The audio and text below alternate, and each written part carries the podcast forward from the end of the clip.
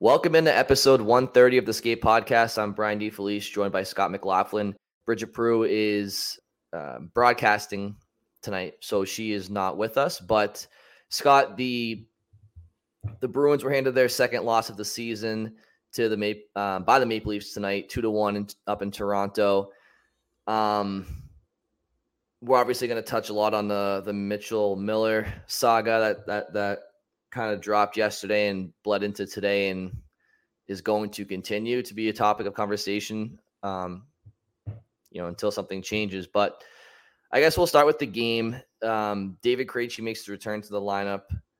Uh, he looked like he had been out for a little bit. He didn't seem too sharp. Um, i thought the bruins as a team were pretty dull pretty sloppy tonight and we'll get into maybe some off ice reasons as to why that may be. But on the ice they just they just weren't the team uh, we've seen for the majority of this season. And again, that's bound to happen. It's a long season. We don't expect them to be, you know, gangbusters all season long. But uh, I guess just your initial takeaways from from the loss tonight. Yeah, they just seem to be a step slow on on pretty much everything. They were losing races to pucks. They were losing battles on the fort uh, on the boards. Uh, power play was especially slow, both you know, whether it's skating with the puck or, or passing, everything just seemed off. Um, you know, and, and like you said, like you wonder if the whole Mitchell Miller thing was was a distraction. Um, you know, did that get them off their game? They're they come in rolling on seven straight wins. Um, obviously there's there could be plenty of other explanations. It's uh the third and final game of, of a road trip or I guess technically it was the fourth game of a road trip, but they came back home after the Columbus game, so I kind of count this only as a three game road trip. Um, you know, so it was, it was third game of a road trip. Uh, Toronto was a good, you know, I think pretty desperate team. This was obviously a big game for them. Uh, Hockey night in Canada, Bruins coming in. Um, but yeah, just just an odd game. Like everything was just off. I think they only had they only had seven shots on goal in each period, and like even the third period, they, you know, they had the puck, they had possession, they got a couple power plays. Toronto only had two shots, and yet even still, the Bruins only managed to get seven shots on goal. Like it, there just didn't seem to be a lot of desperation there. Like even, you know, despite your first two periods not being great, they still had a chance in the third. Like still a one goal game, and yet they just didn't seem to be able to to really generate much of anything offensively. I thought they struggled through the neutral zone all night. Um, you know, give credit to Toronto; they played good team defense, but I didn't really think the Bruins did did enough to test them. Yeah, I mean, it was it was two teams that were just in a in two completely different mindsets tonight. Um, from watching this game, Toronto on one hand they've had a lot of scrutiny so far this season up in Toronto because of their play. And you just knew that for them, this was a very, very, very important game for them. Um, you know, they got up for it. The Bruins, in addition to already being one of Toronto's big rivalries over the last five, six seasons, and knowing that they're a divisional opponent and an opponent that in all likelihood will be a team they'd have to go through at some point in the playoffs if they want to get over some hurdles. Um, but the Bruins are also off to a 10 1 start, best team in the league in many metrics. And they wanted to show themselves and, and, you know, their fans up in Toronto that they were capable of playing a, a tight defensive game. And, and they did. I mean, yeah, I think, I don't think Boston played very well. I think they had their own, they, they didn't help themselves, but I do think Toronto had great stick position. Um, on the penalty kill, Toronto was very assertive, very aggressive, making Boston make decisions before they wanted to.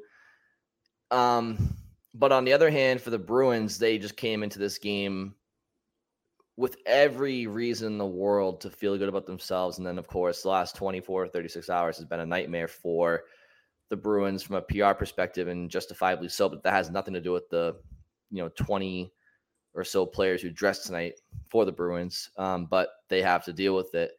And so it's just a, you know, a situation where Toronto had every reason in the world to, to win this game. The Bruins had every reason in the world to lose it. And even with that said, the Bruins, like you said, they were right there at the end. They're shot away with the goalie pulled. I guess let's start with the first Auston Matthews goal. Um, Brandon Carlo kind of gets tangled up behind the net. You, you hate to see, we talk about it all the time. When you have that kind of size, you just hate to see him on his backside. It just, it, it just doesn't, it's just not a, not a great sight to see. Um, loose coverage in front of the net and a squeaky goal on Ullmark, short side by Matthews. I mean, I'm not going to put that completely on Ullmark, but probably a goal he would want back. But all around, kind of just a lackluster play. And that was a theme in the second goal, but we'll get to that in a little bit too. Yeah, and even with Carlo going down, I mean, Carlos kind of it's sort of a two on one battle in Toronto's favor. I think it was Bunting who was down low with Matthews. Even with Carlo going down and, and you know eventually losing that puck, Bruin and this again would be a theme in the second goal. Like the Bruins still had a chance to shut the play down. Grzelcyk kind of gets caught at the wrong at the wrong post, um, and then AJ Greer looks like he's back to potentially be able to make a play, but sort of gets caught watching, and Matthews just walks right to right to the other side of the net from where Grzelcyk was and tucks it past Ullmark. Um, you know, it certainly seemed like Greer could have come down lower and shut that post off. I think he had plenty of time. And, you know, I don't know if he was hanging back in case there was a trailer that, you know, Matthews might have made a pass to, but there really wasn't anyone cu- coming. So it kind of just ends up looking like, you know, like he was sort of just standing around puck watching, which obviously is uh, not a great look. No, it wasn't a great look at all pretty soft goal for the Bruins to give up. Um, unforced, really. Eventually, they tied the game. Uh, Bruins on the power play, and then I think, I think it was Pastrnak sent Marchand in um, for a breakaway opportunity, and he gets tripped up. They give him a penalty shot, and he goes down. Um, was it uh, Samsonov? Is that who their goalie is? Yeah. Um, you know, forehand, backhand Apparently, he goes by Samsonov now. He changed his, name again. When he was in oh. Washington, he clear, clarified that it was pronounced Samsonov, and now he's in Toronto, and apparently he told media up there it's Samsonov. So, well, I, I mean, don't know. Some something about the exchange rate, maybe. Yeah, well, I mean, Sergey Sergey went by Samsonov, unless that was just us saying that incorrectly. But there, there was a thing like after Samsonov retired or like later in his career or something after he left Boston, where I think he also said that it technically should have been Samsonov. Very, hmm. very weird. They gotta make up. They gotta make up their minds. Um, but in any event, so yeah, so Marchand comes down to the penalty shot, comes down with some you know decent speed, and you, if you're a goaltender in that situation, you have to respect the quick release, the quick shot that Marchand oftentimes does in breakaways, um, and is very successful at doing. But he did do the little pump fake and went backhand, nice, nice finish, one one. Um, I saw a- after the game, he said that his original plan was to shoot, was to just take the shot, and I think he said he saw it looked like Samson Samsonov was kind of cheating and bid on it, and that's yeah. when he decided to go backhand.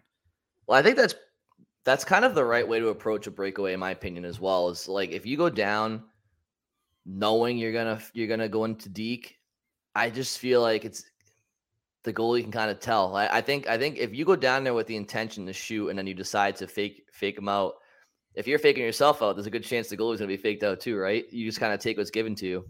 Yeah. Also, like a, a weird thing with Marchand in those situations, I saw I I didn't I forget who tweeted it, so I I apologize to them. But um, he now has the the second most penalty shot goals in NHL history with six. He's tied with Mario Lemieux. Only Pavel Bure has more.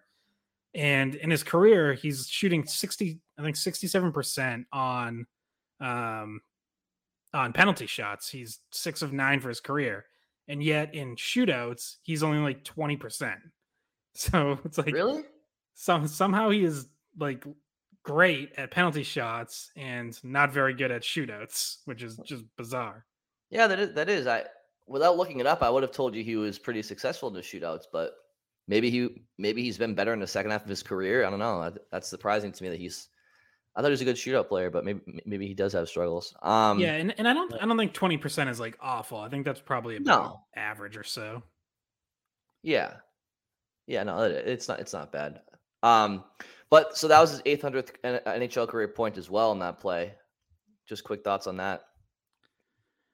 Uh, I mean, you know, it's, a, it's an impressive number, and you know, I don't it, like you think about it, like a thousand points is like obviously a huge marker that you know you get there, everyone celebrates, and it's absolutely in play for him to get there. You know, that's probably this season and, and two more if he's you know scoring at even like a 60 70 point pace.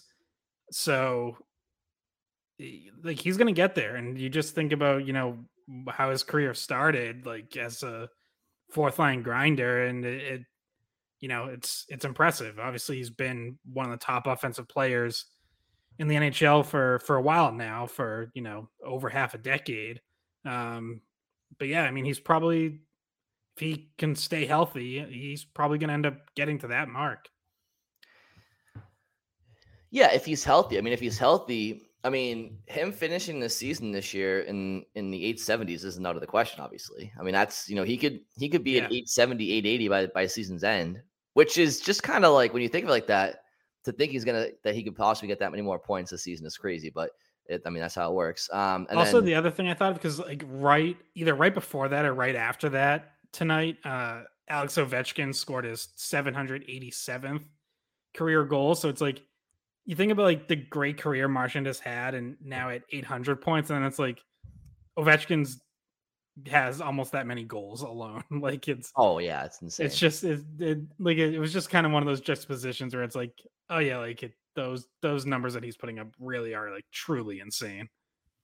Yeah, I mean Ovechkin's Ovechkin's tenure is uh I don't want to say we take it for granted, but I think we kind of do a little bit. Um we've been fortunate enough to kind of, you know, watch him and Crosby throughout the last 16 years, 15, 16, 17 years. And I mean, Ovechkin's going to go down in the history, but, but they're both going to go down in the history books for, for many different reasons. But you're, you're talking about potentially the greatest goal scorer of all time when all is said and done. So let's not over, overlook that.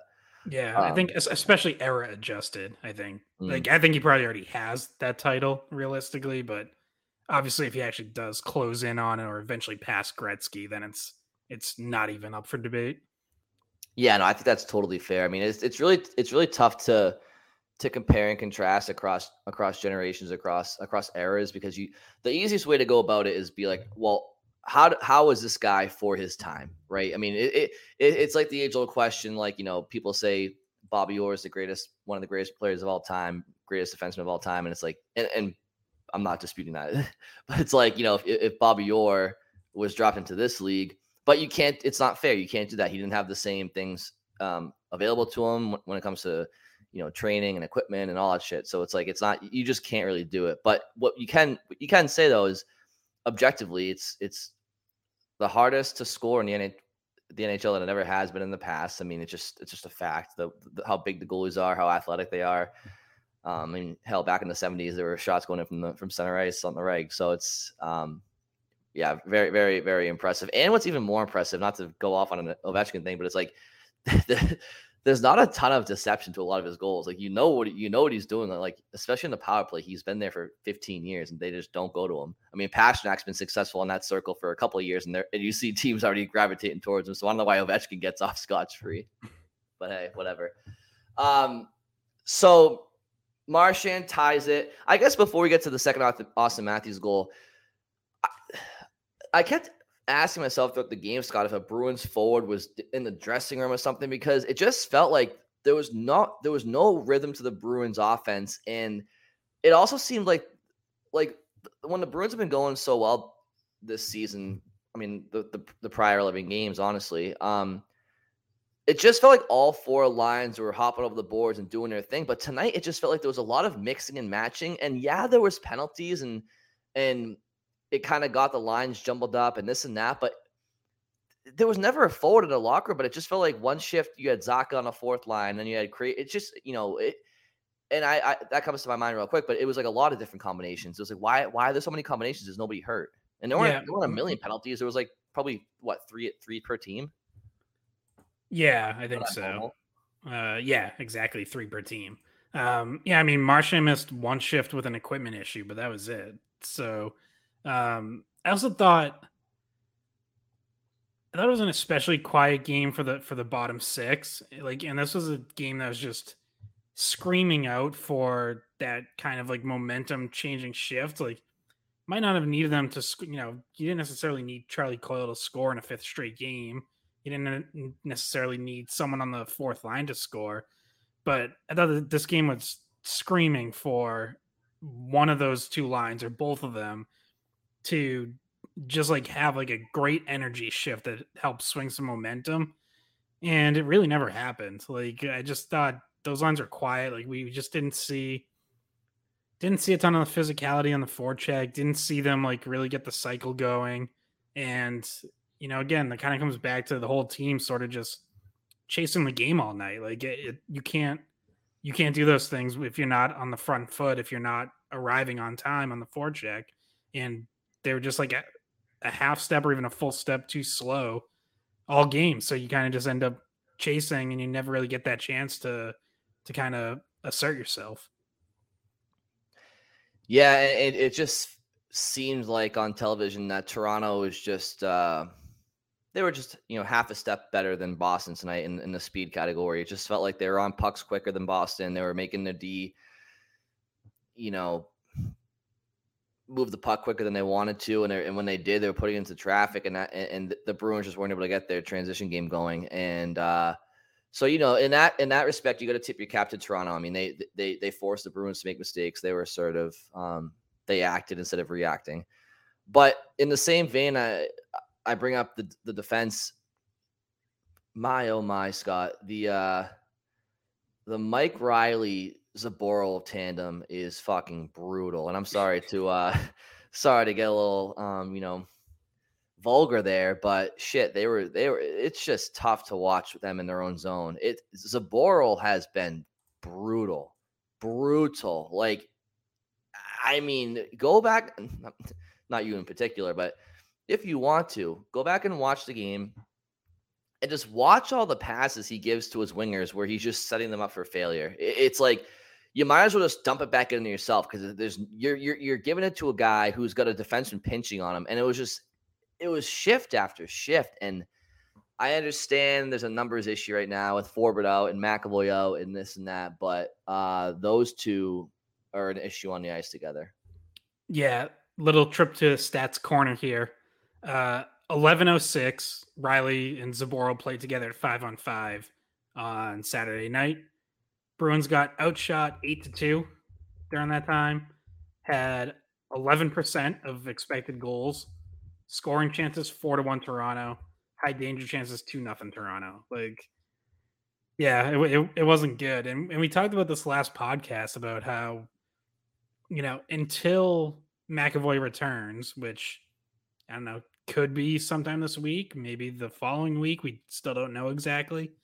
Um, you got to get something out of Reilly, Zboril, Stralman. You have to find something among those three that works because you can't just have like a you can't just have a third pairing that you don't trust that you know that you only want to throw out there like 12 minutes a night like that's it's not good enough so you know especially when you only have one of those real minutes eating guys in your top four in Lindholm whereas like everyone else is sort of you'd prefer to have them, you know, around 18 to 20 minutes. Um, someone's to step up in that group. And so far, it's not, it just isn't really happening.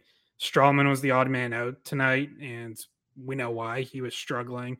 Um, to your point, Zboril really hasn't looked good all year. And, you know, this was his first game back in in a while. So, like, you wonder about rust, but shouldn't really be an excuse. Like he's got to be able to come in and take advantage. And I, I, guess maybe by default, Reilly's been like the best of those three, but he's not really blowing the doors off anyone either.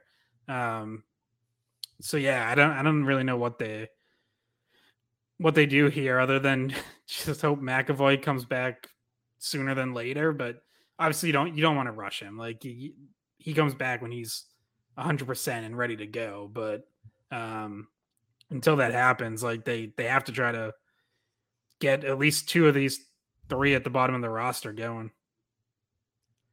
You know, I don't know what it is with Mike Reilly. I, for whatever reason, I, I just have a little soft spot for him. It's I, I don't know if it's because I feel for him because he got waived or whatever, but I I just I just I just know what his ceiling is. Like he's not he's not he's he's just he's a he's a he's a he's a third D pair puck moving guy in the right situation. Like he's not he's not physical. It's not in his nature.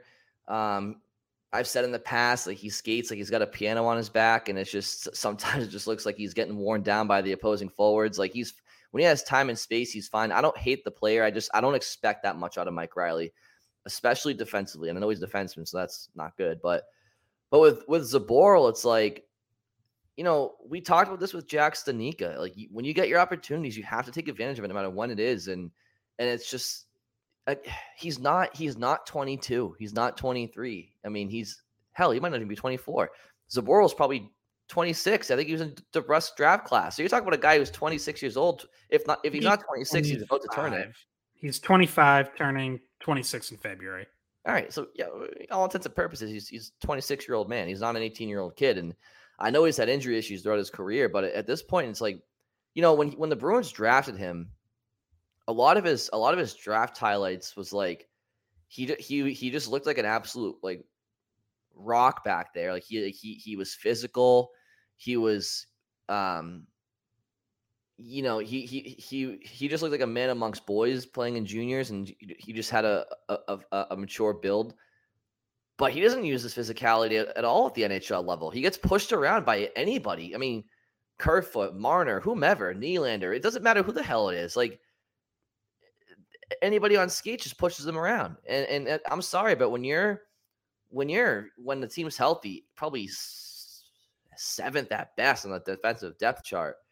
Um, and I, would say he's probably lower than that. You gotta you gotta bring more to the table, man. Like it's it's there's no offense to his game production wise, and I know it was his first game back, but you know what? He wasn't doing it earlier in the year either. And if you take away that first that first pawn hockey game in the preseason against Philadelphia, it's like he's he's done shit.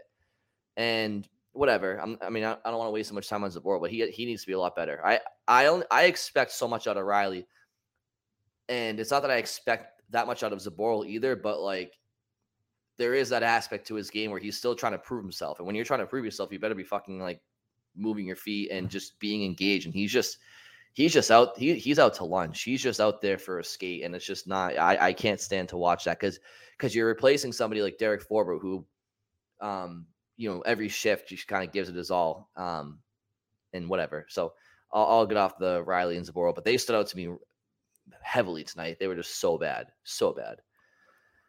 Okay. That said, Auston Matthews scores the second goal of the game, ends up being the game winner on the power play. Um, William Nylander takes a puck down the right wing boards, great speed. Um, that said, Lindholm still kept him to the outside and, and forced him around that. And and when that happens, you gotta kind of assume that when a guy's going around on his forehand side, there's a good chance he's gonna shovel to the front of the net and Nosek is, you know, he's looking at the popcorn guy in the stands. I don't know who the other defenseman was on the ice, uh, uh Carlo. Carlo. You know, it's like, all right, so if Lindholm is following Nylander, Brandon, where are you? Um, Nosek, where are you? Wh- you're not picking up your guy in the slot who just happens to be a 60 goal scorer, for Christ's sake. So, not going to blame that one on Ullmark. Obviously, that was just defensive poor coverage. Yeah, and and again, like even with you know, like you said, like Lindholm keeps to the outside, but even with Nylander getting around him, two other guys have an opportunity to to kill this play and don't. And again with the awareness, like same thing with Greer kind of hanging back, even though there was no one to cover. Like Carlo almost peels off towards the circle, like as if the pass was going to come out that way for like a one timer from the dot or something. But there was no one there. Like, I, so I don't know why he was peeling off the post. It's like cut off the post. Like take take that away first.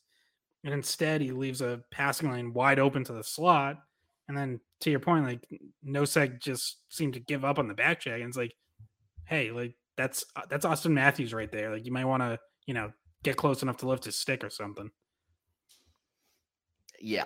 Yep, just uh, lack of it, lack of attention to detail, and you know we've talked about it in the past. You can't really read into everything too much because it's a long season. Just like we don't proclaim them Stanley Cup champions when they get off to a ten and one start. Like you know when they go through um, struggles with an individual game, we're not going to harp on it too much. We're just going to you know talk about it and bring it up. I'm not you know overly concerned, but it's just uh it's what led to their loss tonight, uh, among other things. Because, like we've said, they didn't play great um, in any aspect, but yet, and I, I bet, I bet you, Toronto sitting there in their locker room saying, "That's exactly how we want to play. That's one of the best teams in the league. They're to the best start this year, and you know, we're we're proving a lot of people that we are capable of playing this way." And it's like, I guarantee you, Toronto took a lot of pride in their game tonight, and the yep. Bruins sucked, and yet the Bruins were a shot away if the goalie pulled. So